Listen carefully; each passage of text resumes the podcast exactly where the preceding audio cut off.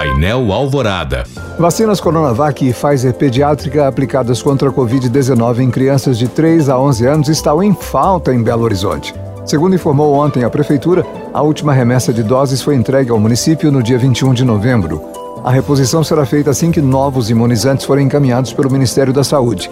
Para crianças de seis meses a dois anos com comorbidades e de dois anos e dez meses completos sem comorbidades, a aplicação da segunda dose da Pfizer Baby segue normalmente.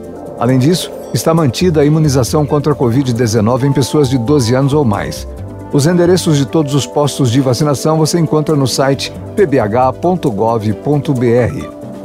Alerta para emissão segura da guia do IPTU 2023 foi publicado ontem pela Prefeitura de Belo Horizonte. Segundo as orientações, o boleto deve ser retirado apenas no site ou aplicativo da PBH. A guia também pode ser emitida nos Correios mediante pagamento de uma taxa.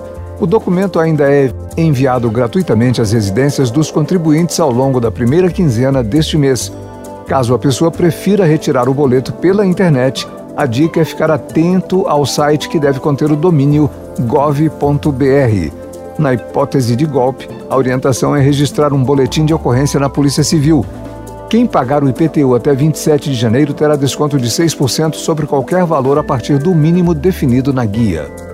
Sepultado nesta manhã no Vaticano o corpo do Papa Emérito Bento XVI. O funeral foi presidido pelo Papa Francisco na Praça São Pedro e contou com a presença de milhares de fiéis e autoridades de várias partes do mundo.